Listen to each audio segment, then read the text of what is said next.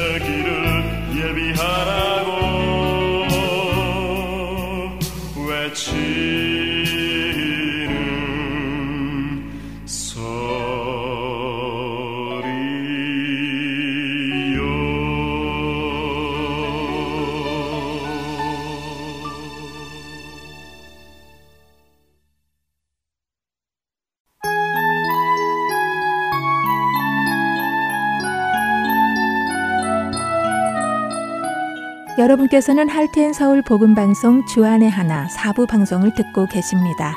주안의 하나 사부에서는 지난 방송들 중에서 신앙에 도움이 될 만한 프로그램을 모아서 다시 방송해 드리고 있습니다. 이번 시즌에는 2014년에 방송된 아나크리노 시즌2와 2015년에 방송된 성경 속 질문들, 그리고 2018년에 방송된 살며 생각하며가 준비되어 있습니다. 아나크리노 시즌2로 이어집니다.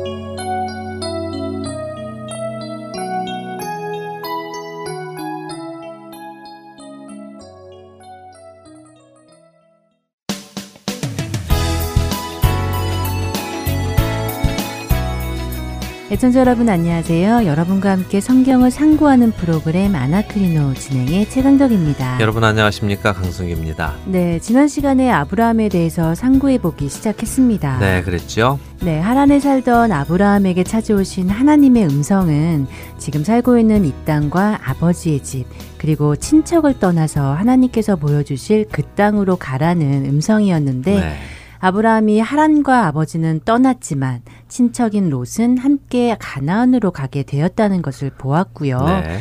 어, 그렇게 도달한 가나안에서 기근을 만나 애굽으로 갔다가 아내 사라를 빼앗기는 위기를 맞았지만 음. 하나님께서 바로의 집에 재앙을 내리심으로 무사히 사라와 함께 다시 가나안으로 돌아오게 되었다는 것까지 상고해 보았습니다. 예, 너무도 잘 아는 그 이야기를 다시 상고하시면서 혹시 뭔가 새롭게 알게 되신 것이 있으신가요?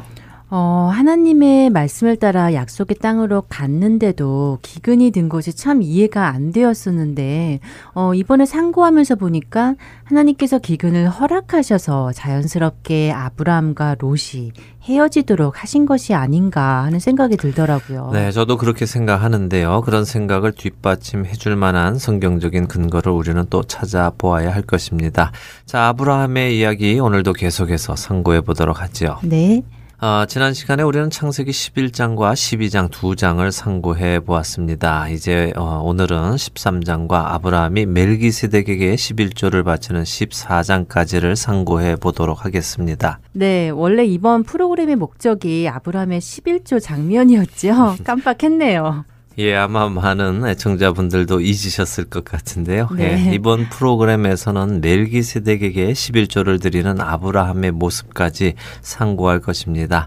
자, 그러면 바쁘니까 바로 들어가도록 하지요. 네, 그렇게 하죠. 자, 그렇게 애굽에서 돌아오게 된 아브라함과 롯에게는 생각지 못했던 일이 일어났다고 지난 시간 끝에 말씀드렸습니다. 네, 그랬죠. 그 생각지 못했던 일이 무엇이었죠? 예, 기근에서 벗어나기 위해 애굽으로 들어 들어갔던 아브라함은 많은 소유를 가지고 애굽에서 나오게 되었습니다. 어떤 일이 일어났는지 창세기 13장 5절에서 7절을 한번 읽어 주시죠. 네.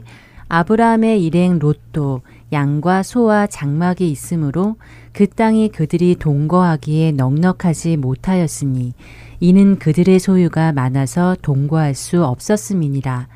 그러므로 아브람의 가축의 목자와 롯의 가축의 목자가 서로 다투고 또 가나안 사람과 브리스 사람도 그 땅에 거주하였는지라. 예.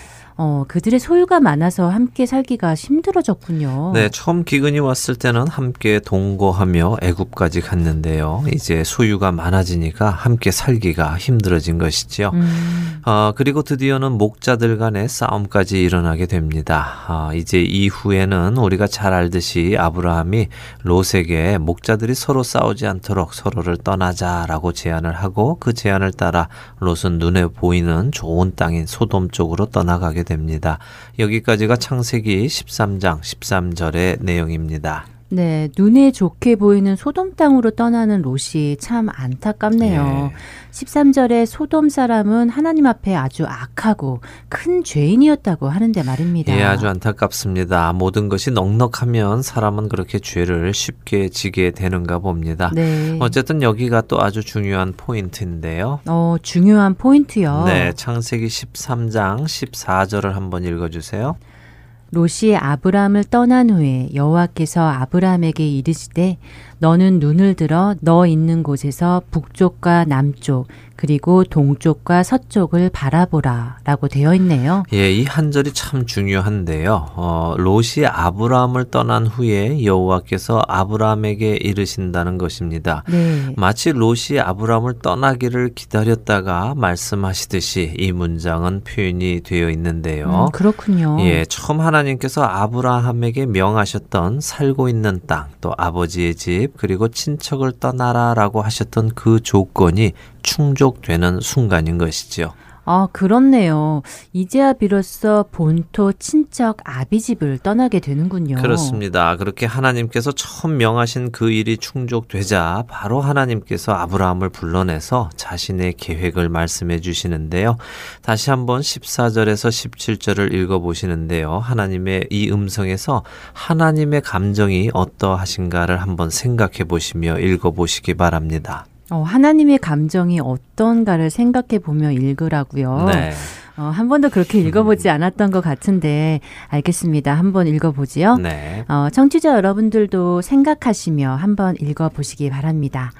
롯이 아브람을 떠난 후에 여호와께서 아브라함에게 이르시되 너는 눈을 들어 너 있는 곳에서 북쪽과 남쪽 그리고 동쪽과 서쪽을 바라보라. 보이는 땅을 내가 너와 내 자손에게 주리니 영원히 이르리라. 내가 내 자손이 땅의 티끌 같게 하리니 사람이 땅의 티끌을 능히 셀 수 있을진데 내 자손도 세리라. 너는 일어나 그 땅을 종과 횡으로 두루 다녀보라. 내가 그것을 내게 주리라. 야, 어떠세요? 하나님의 감정이 어떠신 것 같으세요? 어, 글쎄요. 저는 이 글만 읽어서는 잘 모르겠는데요. 예, 사실 한글이 좀 딱딱하게 느껴져서 그럴 수도 있는데요. 어, 저는 이 말씀을 읽을 때 하나님께서 너무 기뻐하시고 계신다는 것이 느껴집니다. 네. 어, 부모님이요, 자녀에게 꼭 주고 싶 었던 선물을 주면요. 자, 예를 들어 스케이트보드를 선물로 준다고 해보죠.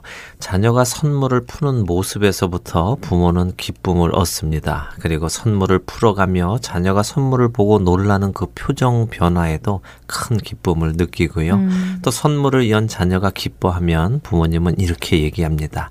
자, 어서 한번 타봐. 라고요.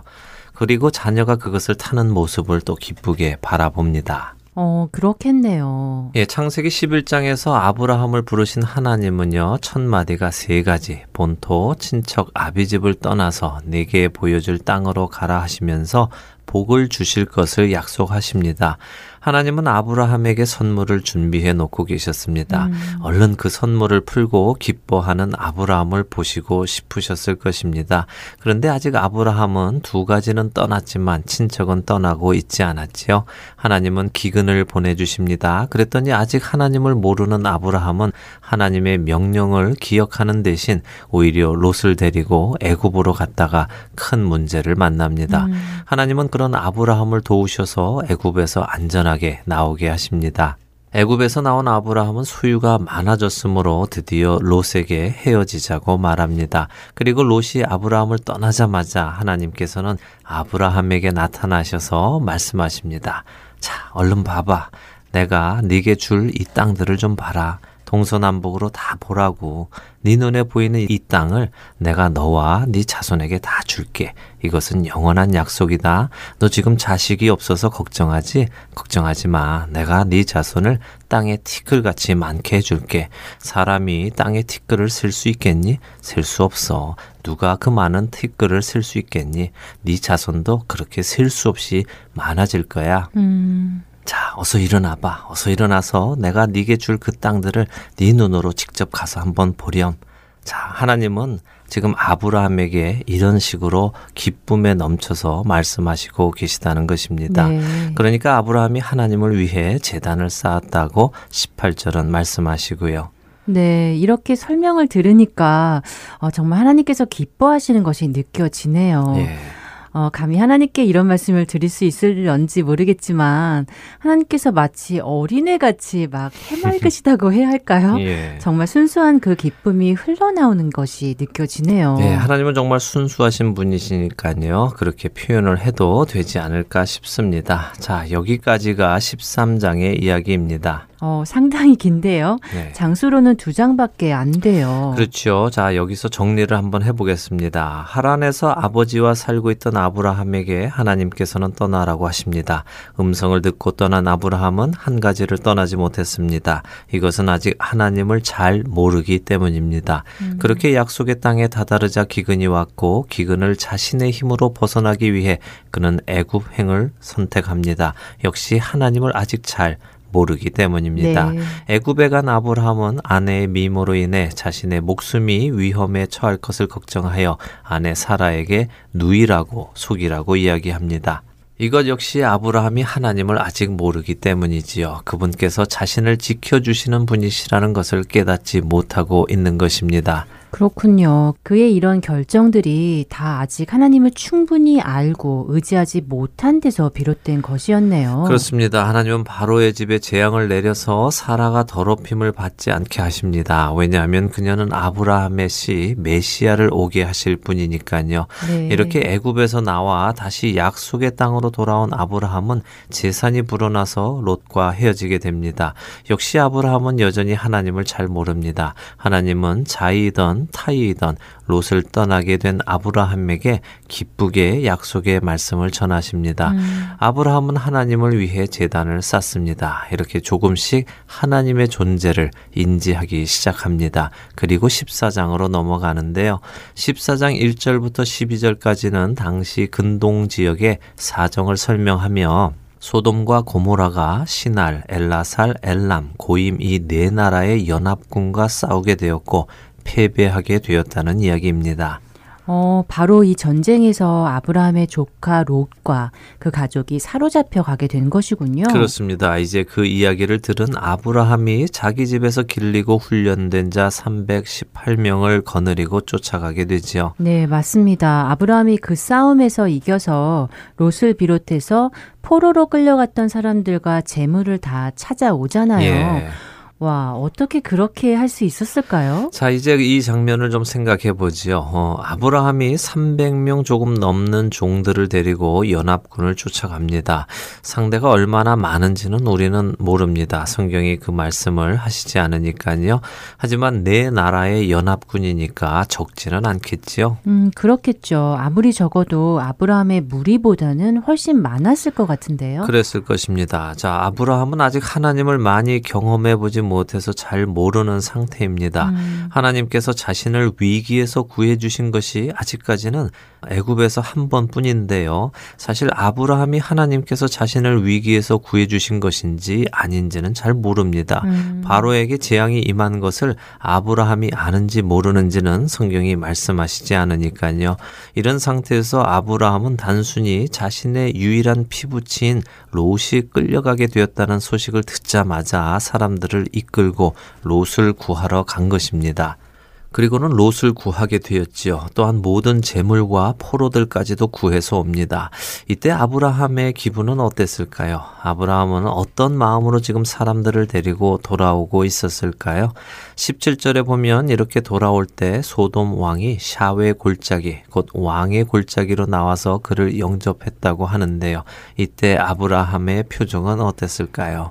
어, 그렇게 생각해 보니까 어, 아브라함은 지금 굉장히 의기양양했을 것 같아요. 네. 승전한 장군의 모습처럼 아주 늠름하게 말 위에 떡하니 앉아서 어깨에 힘을 주고 소돔 왕을 보았을 것 같은데요. 저도 그랬을 것이라고 생각이 됩니다. 뭐 푹 쳐져서 아이고 힘들어 이러면서 오지는 않았을 것 같습니다. 네. 아브라함은 지금 자신의 힘으로 롯을 찾아왔다고 생각하고 있었을 것입니다. 음. 그래서 아주 늠름한 모습으로 돌아옵니다. 그런데 뜻하지 않은 한 사람이 등장합니다. 18절을 읽어주시죠. 네. 살렘 왕 멜기세덱이 떡과 포도주를 가지고 나왔으니 그는 지극히 높으신 하나님의 제사장이었더라. 네. 어, 드디어 멜기세덱이 등장하는군요. 그렇습니다. 히브리서에서도 말씀하시지만 멜기세덱에 관해서는 할 이야기가 참 많다고 되어 있지요. 하지만 오늘 우리는 멜기세덱에 관해 상고하는 것이 아니고 아브라함을 상고하는 것이니까요. 멜기세덱은 지금 성경에서 말씀하시는 그만큼만 알고 넘어가도록 하지요. 네. 성경은 멜기세덱을 어떻게 설명하십니까? 네, 지극히 높으신 하나님의 제사장이고요. 네. 어, 살렘의 왕. 네. 그리고 떡과 포도주를 가지고 나왔다. 어, 이렇게 설명하시네요. 예, 그렇습니다. 그는 하나님의 제사장이었습니다. 그런데 그가 왜 여기에 나왔을까 하는 것이 사실은 의문입니다. 음. 한 번도 등장하지 않았던 멜기세덱이 갑자기 싸움에서 돌아오는 아브라함 앞에 나타난 이유가 무엇인가 하는 것인데요. 19절과 20절을 읽어 주시죠. 그가 아브라함에게 축복하여 이르되 천지의 주제이시요 지극히 높으신 하나님이여. 아브라함에게 복을 주옵소서.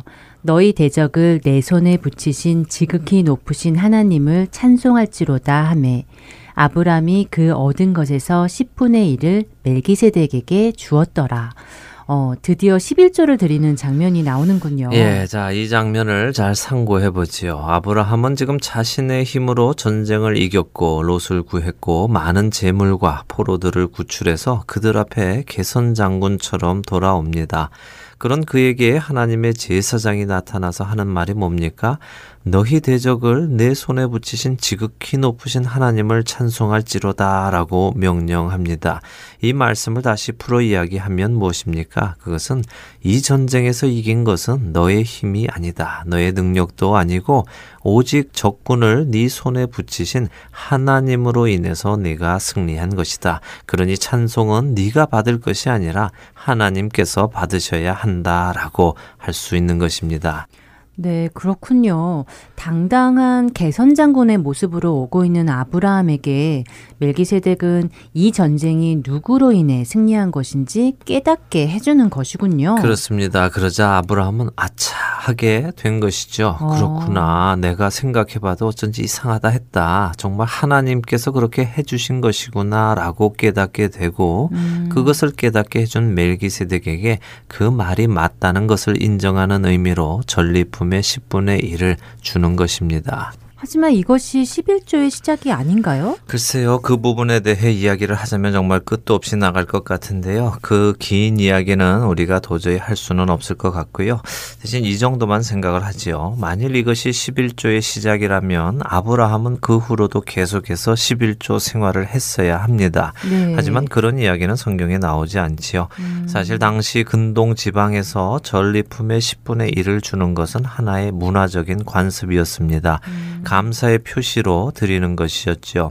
이것은 하나님께서 요구하신 것이 아니라 아브라함 당시의 문화 관습에 의해서 멜기세덱에게 자신을 깨닫게 해준 것에 대한 감사의 표시로 보아야 할 것입니다. 음. 지금 네 적을 네 손에 붙인 하나님을 찬송하라고 하는 멜기세덱에게 만일 아브라함이 아무 감사의 표시도 하지 않고 그냥 지나쳤다면 그것은 무엇을 의미하겠습니까? 어, 그렇게 되면 나는 그 말을 인정하지 않는다는 뜻이 되겠군요. 그렇죠. 하나님이 내 손에 붙여준 게 아니라 내가 싸워서 이겼다고 말하는 것이나 다름이 없겠네요. 그렇습니다. 아브라함은 멜기세덱의 그 말을 인정하는 표현으로 전리품의 10분의 1을 드렸습니다. 음. 이것은 아브라함이 하나님의 인도하심을 계속해서 깨닫기 시작하는 과정을 설명하고 있는 것입니다. 첫 시간에서도 말씀드렸지만 하나님께서 어떻게 믿음이 적은 아브라함을 믿음의 조상으로 만 들어 가시는가 하는 그 여정이 성경에 기록되어 있는 것입니다. 이렇게 아브라함이 하나씩 하나씩 하나님을 알아가며 그것을 읽는 우리들도 그렇게 하나님을 하나씩 하나씩 알아가는 것이지요. 21절부터 23절을 한번 읽어 주세요. 네. 소돔 왕이 아브라함에게 이르되 사람은 내게 보내고 물품은 내가 가지라. 아브라함이 소돔 왕에게 이르되 천지의 주제이시요 지극히 높으신 하나님 여호와께 내가 손을 들어 맹세하노니 내 말이 내가 아브라함으로 치부하게 하였다 할까 하여 내게 속한 것은 실 한 오락이나 들매끈 한 가닥도 내가 가지지 아니하리라. 예, 아브라함은 비로소 하나님의 존재를 깨닫고요. 하나님을 지극히 높으신 하나님이라고 호칭합니다. 바로 멜기세덱이 알려준 하나님의 이름인 것입니다. 음. 아, 우리가 흔히 얘기하는 엘 엘리온의 하나님이시지요. 어, 그러니까 지금 이 장면이 아브라함이 지극히 높으신 엘 엘리온의 하나님을 경험하는 장면이라는 것이군요. 그렇습니다. 아브라함은 이렇게 하나님을 알아가기 시작하는 것입니다. 네. 그는 이제 후에 17장에 가면 전능하신 엘샤다이의 하나님을 경험하고요. 창세기 21장에 가면 영원하신 하나님인 엘 올람의 하나님을 경험하고 22장에는 우리가 잘 아는 준비하시는 여호와 이레의 하나님을 경험 경험해 나갑니다. 어, 그렇군요. 이렇게 하나님을 하나하나 알아가는 아브라함의 여정을 통해 우리도 하나님을 알아가는 것이군요. 그렇습니다. 24장에 멜기세덱의 전리품의 10분의 1을 드린 것은 11조를 하나님께 바쳤다는 의미보다는 이 전쟁의 승리가 지극히 높으신 하나님에 의해 얻어진 것이라는 것을 깨닫게 한 멜기세덱의 말씀에 동의를 나타내는 표현이라고 볼 수 있습니다. 네. 이렇게 지극히 높으신 하나님 하나님을 경험한 아브라함에게 15장에서 하나님은 환상 중에 나타나셔서 자신을 더 자세히 보여주십니다. 네, 15장이요. 네, 한번 1절을 한번 읽어 보실까요? 네, 이후에 여호와의 말씀이 환상 중에 아브라함에게 임하여 이르시되 아브라함아 두려워하지 말라 나는 내 방패요 너의 지극히 큰 상급이니라. 네, 하나님께서는 스스로 아브라함의 방패라고 하십니다. 아브라함이 이 세상을 살며 걱정할 것이 없다는 위로의 말씀을 해주시는 것이죠. 음. 두려워하지 말라는 말씀입니다. 내가 너를 지킬 것이기에 어느 누구도 너를 건드릴 수 없다는 약속을 해주시고 계시는 것입니다. 그리고는 4절과 5절에 다시 전에 해주셨던 약속을 또 해주시는데요. 읽어주시죠.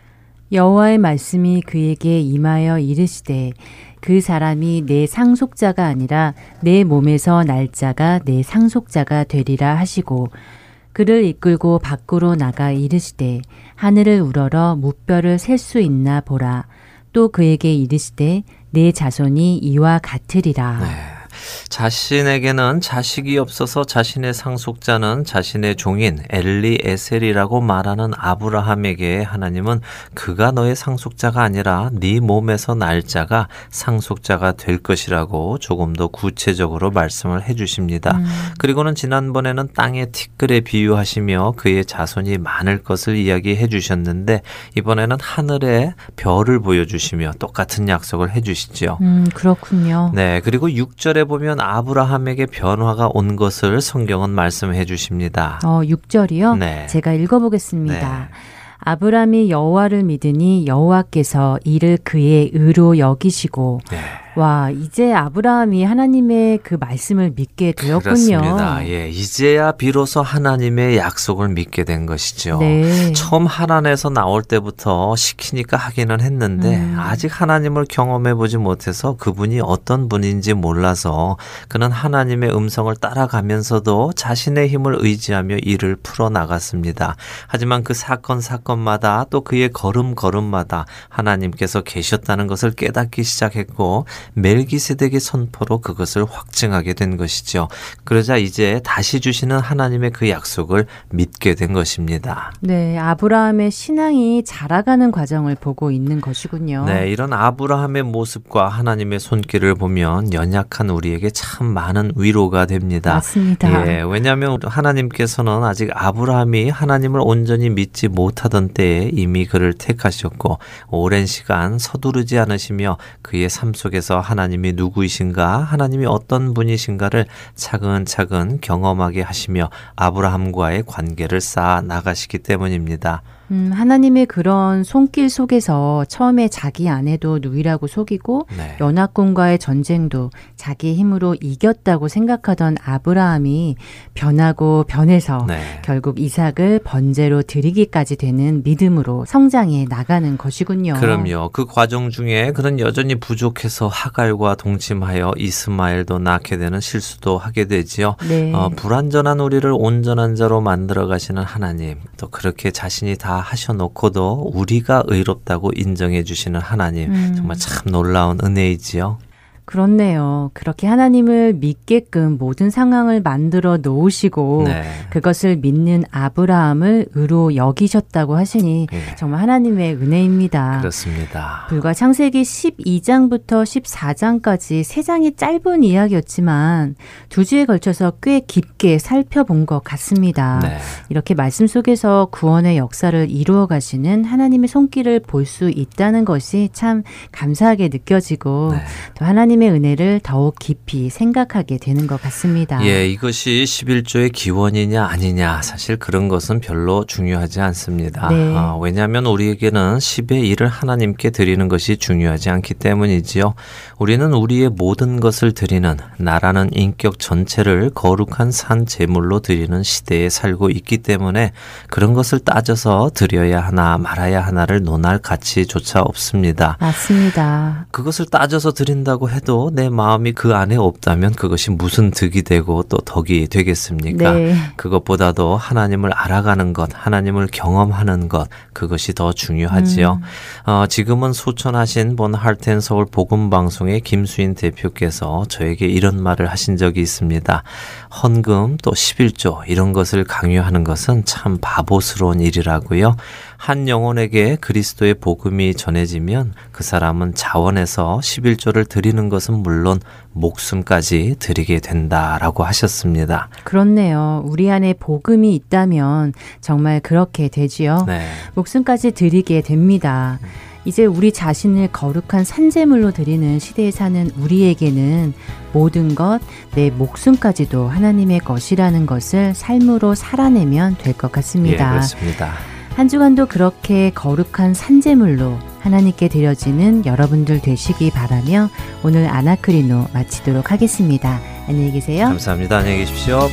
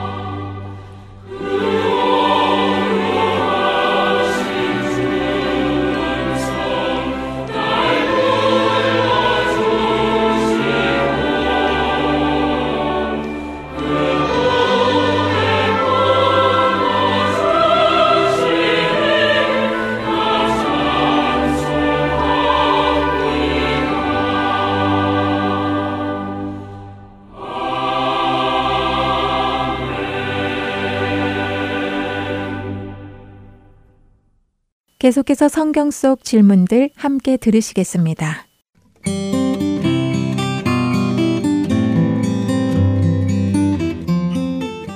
애청자 여러분 안녕하세요. 성경 속 질문들 진행의 최소영입니다. 만약 하나님께서 여러분에게 원하는 선물을 하나 주신다고 한다면 여러분은 무엇을 받고 싶으신가요? 제가 아는 분에게 이 질문을 한 적이 있는데요. 저는 그분의 평소 신앙 모습을 알기에 아마 고난을 견디고 이기는 힘이라던가 주님을 더 사랑하는 마음 과 같은 대답을 하실 것으로 기대하고 있었지요. 그런데 그분의 대답이 무엇이었는지 아십니까? 그분은 제게 구원이요. 구원보다 더 큰 것은 없는 것 같아요. 하시며 정말 그것을 간절히 바라는 표정으로 대답하셨는데요.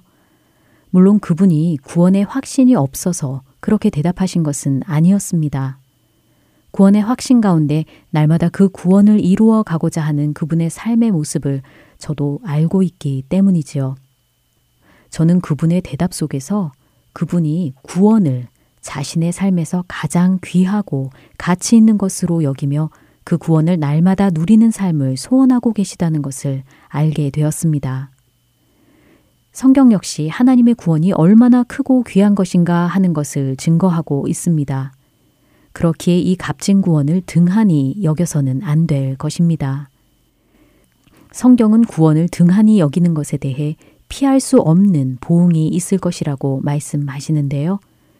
성경 속 질문들, 오늘 함께 찾아볼 말씀은 히브리서 2장 3절에 나온 질문. 우리가 이같이 큰 구원을 등한히 여기면 어찌 그 보응을 피하리요? 하고 물으신 말씀입니다. 히브리서 2장 3절에서는 구원을 그냥 구원이라고 하지 않고 이같이 큰 구원이라고 하는데요. 그 이유는 첫째로 구원의 근원이 그만큼 어마어마한 것이기 때문이지요. 구원의 근원은 하나님의 크신 사랑입니다. 구원은 하나님의 크신 사랑에서 나온 것이기에 이같이 큰 구원이라고 말할 수밖에 없는 것이지요. 에베소서 2장 4절과 5절에서도 긍휼이 풍성하신 하나님이 우리를 사랑하신 그 큰 사랑을 인하여 허물로 죽은 우리를 그리스도와 함께 살리셨고 너희는 은혜로 구원을 받은 것이라 하고 말씀하시는데요. 우리를 향한 하나님의 사랑이 얼마나 큰가 하면 당신의 아들을 우리 대신 죽이시고 우리를 그와 함께 살리실 만큼 그 사랑이 크다는 것이지요. 그렇게 큰 사랑에서 나온 구원이기 때문에 그만큼 큰 구원이라는 것입니다. 구원이 이같이 크다고 하는 두 번째 이유는 구원의 결과 역시 어마어마한 것이기 때문인데요. 구원의 결과 중 가장 큰 결과는 우리가 하나님과 화평을 누리게 된 것입니다. 구원 이전의 우리와 하나님과의 관계를 성경은 원수되었다라고 표현합니다. 원수란 서로를 적대시하고 미워하는 관계입니다. 하나님을 대항해 타락한 사탄을 따라 하나님을 대항하며 살던 것이 바로 우리였지요. 원수라는 헬라어 액트로스는 끔찍히 미워한다는 의미를 가지고 있습니다. 하나님과 우리의 관계는 이처럼 끔찍히 미워하는 관계였습니다. 공의의 하나님은 죄를 끔찍히 미워하시기에 그 죄를 반드시 심판하셔야 하시는 분이십니다. 사탄을 따르는 모든 인간은 바로 그 하나님의 심판 아래 있었던 것이지요. 로마서 5장 1절은 그러므로 우리가 믿음으로 의롭다 하심을 받았으니 우리 주 예수 그리스도로 말미암아 하나님과 화평을 누리자라고 말씀하십니다. 예수님께서는 우리 대신 우리의 죄를 지고 죽으심으로 우리와 하나님 사이의 원수 관계를 모두 허셨지요. 예수님께서 이루신 구원의 결과로 우리는 하나님과 화평을 누리게 된 것입니다. 원수에서 화평으로 바꾸어 주신 구원. 얼마나 엄청난 것인가요? 그렇기에 구원은 이같이 큰 구원인 것이지요. 이같이 큰 구원에 대하여 믿고 받아들이는 사람들이 있는가 하면 이를 거부하는 사람들도 있습니다. 그런데 복음을 받아들이지도 않고 그렇다고 거부하지도 않는 사람들도 있지요. 이런 사람들의 태도를 가리켜 성경은 구원을 등한히 여긴다라고 하시는데요. 등한히 여기다라는 말의 사전적 의미는 무엇에 관심이 없거나 소홀한 태도로 대하는 것을 뜻합니다. 구원을 등한히 여기는 자들은 고의적으로 복음을 거부하지는 않지만 그렇다고 해서 복음에 관심을 갖지도 않는다는 것이겠지요. 그들은 복음에 대한 자신의 결단을 다른 결정 사항보다 소홀히 여겨 뒤로 미룹니다. 자기가 죽기 전에 언제든지 결정할 수 있고 앞으로 시간이 충분히 남았다고 착각하는 것이지요.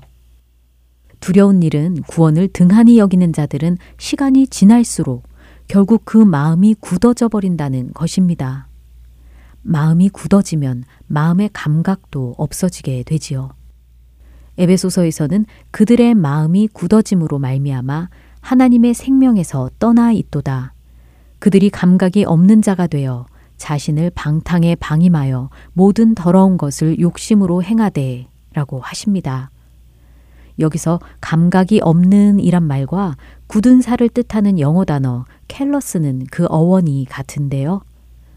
단단히 굳은 살은 바늘로 찔러도 감각이 없어서 그 통증을 느끼지 못하지요.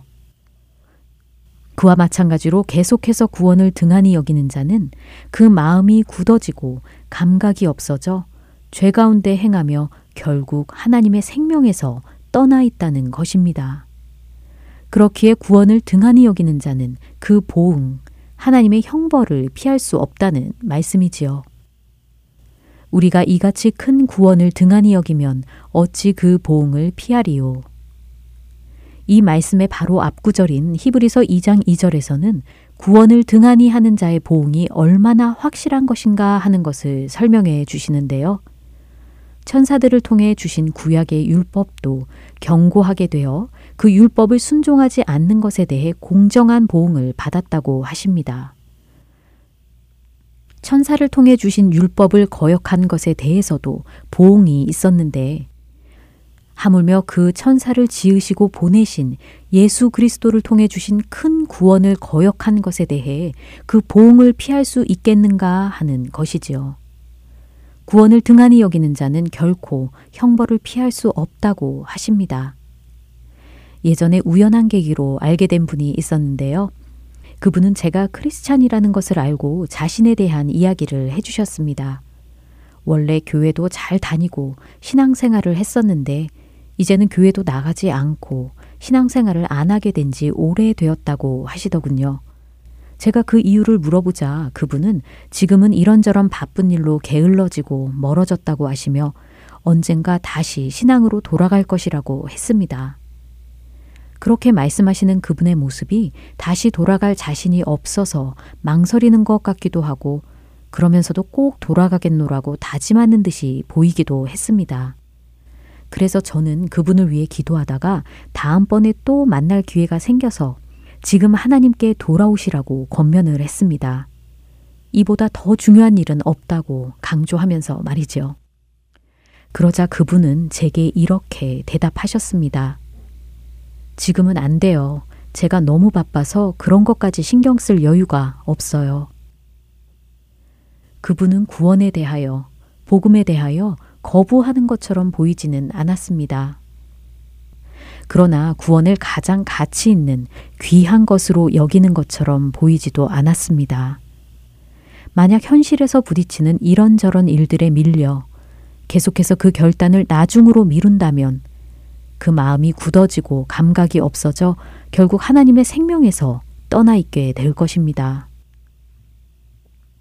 구원을 등한히 여기는 것은 결국 구원을 거부하는 것과 같은 선 안에 있는 것이지요. 여러분들은 구원을 어느 정도의 가치로 여기고 계신가요? 여러분에게 구원보다 더 크고 가치 있는 것이 있으신가요? 하나님은 가장 존귀하신 예수님의 피를 통해 우리의 구원을 이루셨습니다.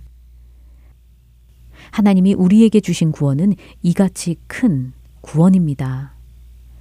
이같이 큰 구원을 날마다 누리는 저와 여러분 되시길 소망합니다. 성경 속 질문들 여기서 마칩니다. 저는 다음 시간에 다시 찾아뵙도록 하겠습니다. 여러분 안녕히 계세요.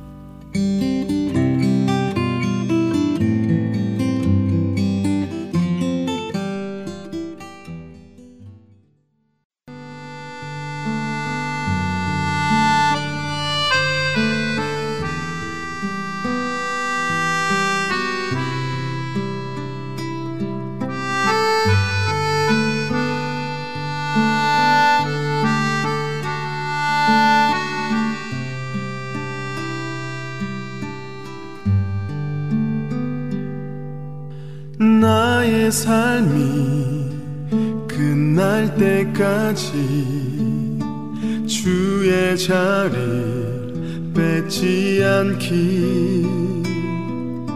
나의 생각 나의 결정 매일 주께 양보하기.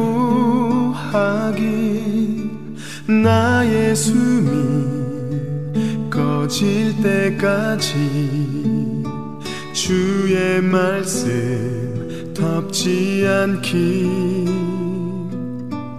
나의 의지 나의 판단 말씀이 기초가 되기를. 내가 드러나고 있을 때 내가 높아지고 있을 때 내가 스스로 멈춰서 주보다 내가 눈에 띄지 않기를 드러나고 이 마음 높아지고 싶은 이 마음 붙드사 주보다 내가 눈에 띄지 않게 하소서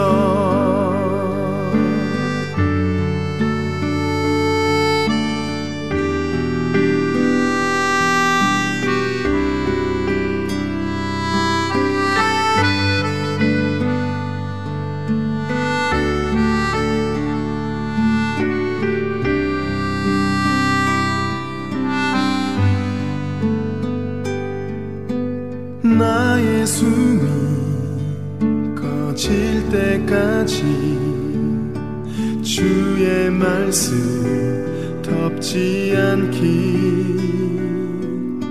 나의 의지 나의 판단 말씀이 기초가 되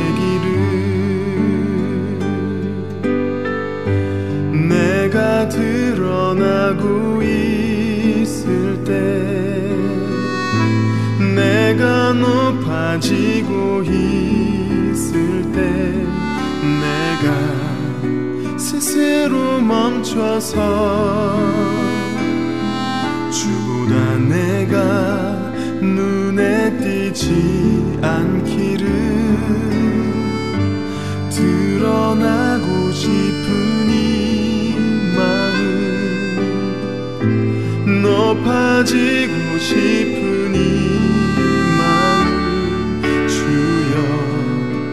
마음 붙드사 주보다 내가 눈에 띄지 않게 하소서.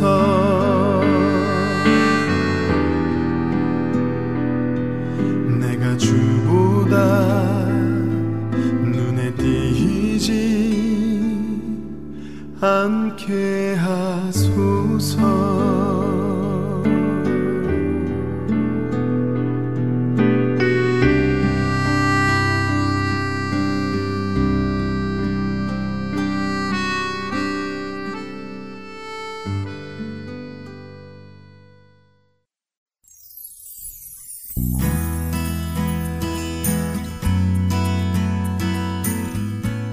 예수 그리스도의 복음을 통하여 영혼을 변화시키는 할텐 서울 복음 방송에서는 방송 봉사자를 찾고 있습니다.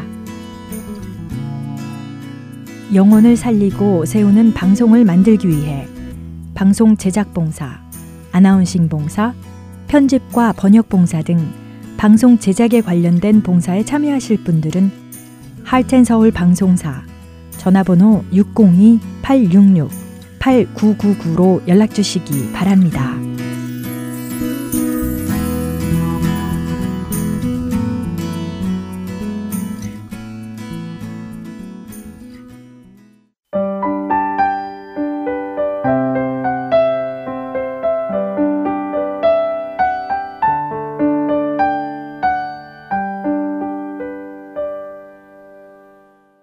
살며 생각하며로 이어집니다.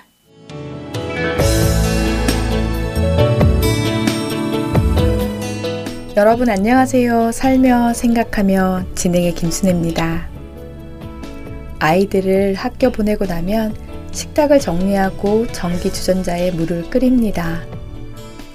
설거지를 하는 동안 그 끓는 물에 커피를 타서 마실 생각에 마냥 흐뭇하고 또 얼른 설거지를 끝내게 되지요. 평소 손이 느린 편인 저도 그 시간만큼은 빨리 설거지를 끝내고 커피를 마실 욕심에 최고의 속도를 내게 됩니다. 이렇게 설거지를 마치고 주어지는 따끈한 커피 한 잔은 저에게는 참으로 소중한 보상입니다. 때로 믿음의 지체들과 만나게 되면 더없이 행복합니다. 커피를 마셔 주어야 하루를 시작하는 에너지가 생긴다며 커피의 찬으로 시작해서 수다가 늘어지지요. 그런데 어느 날부턴가 주방으로 향하기만 하면 먼저 전기 주전자의 파워 버튼을 누릅니다. 원한 것도 아닌데 어느새 커피를 타고 있는 저를 발견합니다. 아, 탔으니 마시자 하고 마십니다. 그러다 하루에 일곱 잔까지 마신 적도 있었죠. 어? 습관인가? 커피 중독인가? 혹시 주방에서 가까워서 그런 건 아닐까? 하고 식탁에서 하던 일들을 아래층으로 가지고 내려가 보았습니다. 그랬더니 물 한 잔 마시지 않고 하던 일을 금방 끝낼 수가 있더라고요. 결국 커피를 마시는 것이 습관이었던 것을 알았습니다. 환경을 바꾸니 그렇게 좋아하던 커피 생각도 사라지고 해야 할 일에 더 집중을 하게 되더군요. 커피를 마실 때는 또 한 가지 연결된 습관이 있었는데요. 그것은 커피를 마시면 자동적으로 커피와 어울리는 크래커나 케이크류를 찾아 먹는 것이었습니다. 그런데 커피의 고리가 끊기니 자동적으로 부식은 생각나지 않게 되었습니다. 그러면서 살도 3kg이나 빠졌지 뭡니까? 꽉 먹고 알 먹고 그런 속담이 생각나네요. 하지만 어느 날부턴가 아래로 내려가는 것이 귀찮아지면서 서서히 식탁으로 저의 활동 무대가 다시 바뀌기 시작했습니다. 그러더니 끊어졌던 고리는 어느새 다시 연결되어서 커피에 간식까지 두둑히 챙겨 먹고 배두들김에 앉아 있는 저를 발견하게 되었죠. 그런데 얼마 전 종합검진을 해보니 소화성 궤양에 식도염까지 있다는 진단을 받았습니다. 습관적으로 과하게 마시던 커피가 이렇게 건강에까지 이상을 가져오게 되었습니다. 습관이란 의도하지 않아도 자연스럽게 나오는 것이지요. 우리 안에는 어떤 습관이 있는지 한번 생각해 보시겠어요? 혹시 무슨 일이든 불평부터 하고 보는 습관이 있지는 않으신지요? 눈을 뜨면 말씀보다는 핸드폰을 열어 카톡을 먼저 보게 되는 습관은요? 주일 모든 봉사를 마치고 집에 가 쉰다며 드라마 한 편을 트는 습관은 없나요? 하나님께 아뢰기보다는 주변 사람들을 먼저 찾아가는 습관은 또 어떠한가요? 주일에 교회도 그저 습관적으로 오가기만 하는 것은 아닌지 생각해 보아야 하고 경건하다 생각하며 해왔던 일들에도 하나님과 관계없이 습관적으로 하는 일들이 많은지도 모릅니다. 좋지 않은 습관을 고친다는 것은 쉬운 일이 아닙니다. 예레미야 22장 21절 내가 평안할 때에 내가 내게 말하였으나 내 말이 나는 듣지 아니하리라 하였나니 내가 어려서부터 내 목소리를 청종하지 아니함이 내 습관이라 하루아침에 형성된 것이 아니라 어려서부터 하나님 말씀에 청종하지 아니함이 습관으로 만들어져 있었다는 이스라엘. 그들은 결국 바벨론의 포로가 되고 나서야 자신들의 잘못된 습관을 후회하게 됩니다.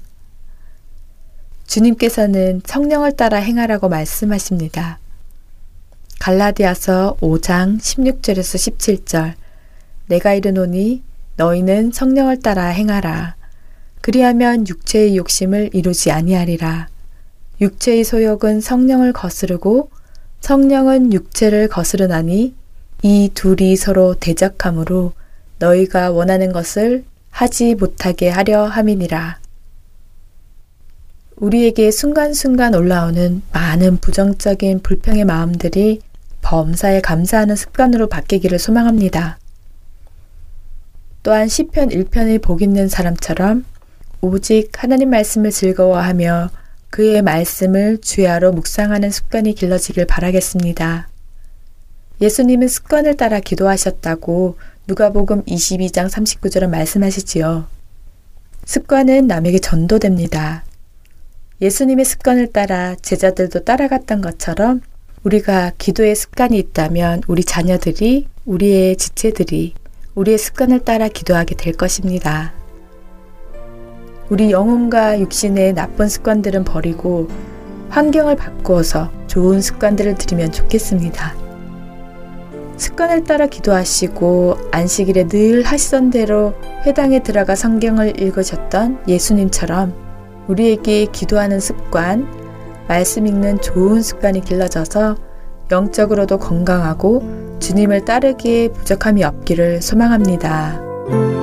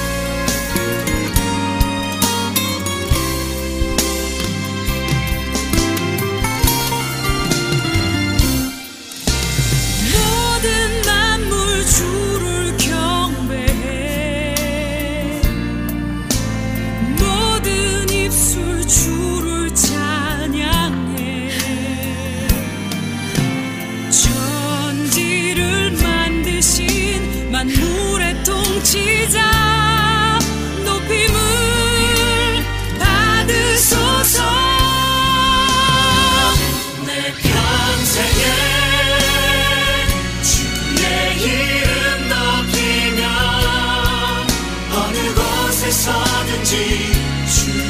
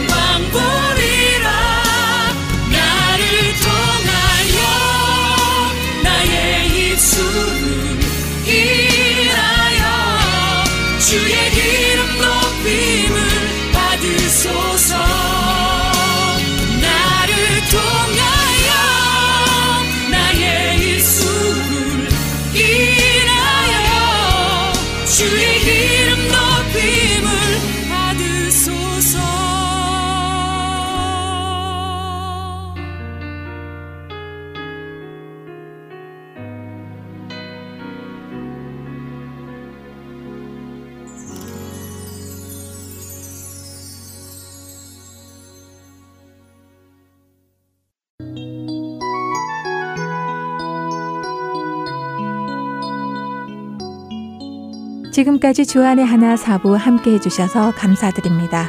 다른 지난 방송들을 더 듣고 싶으신 분들은 홈페이지 www.heartandseoul.org에서 특별 방송을 클릭하셔서 들으실 수 있습니다.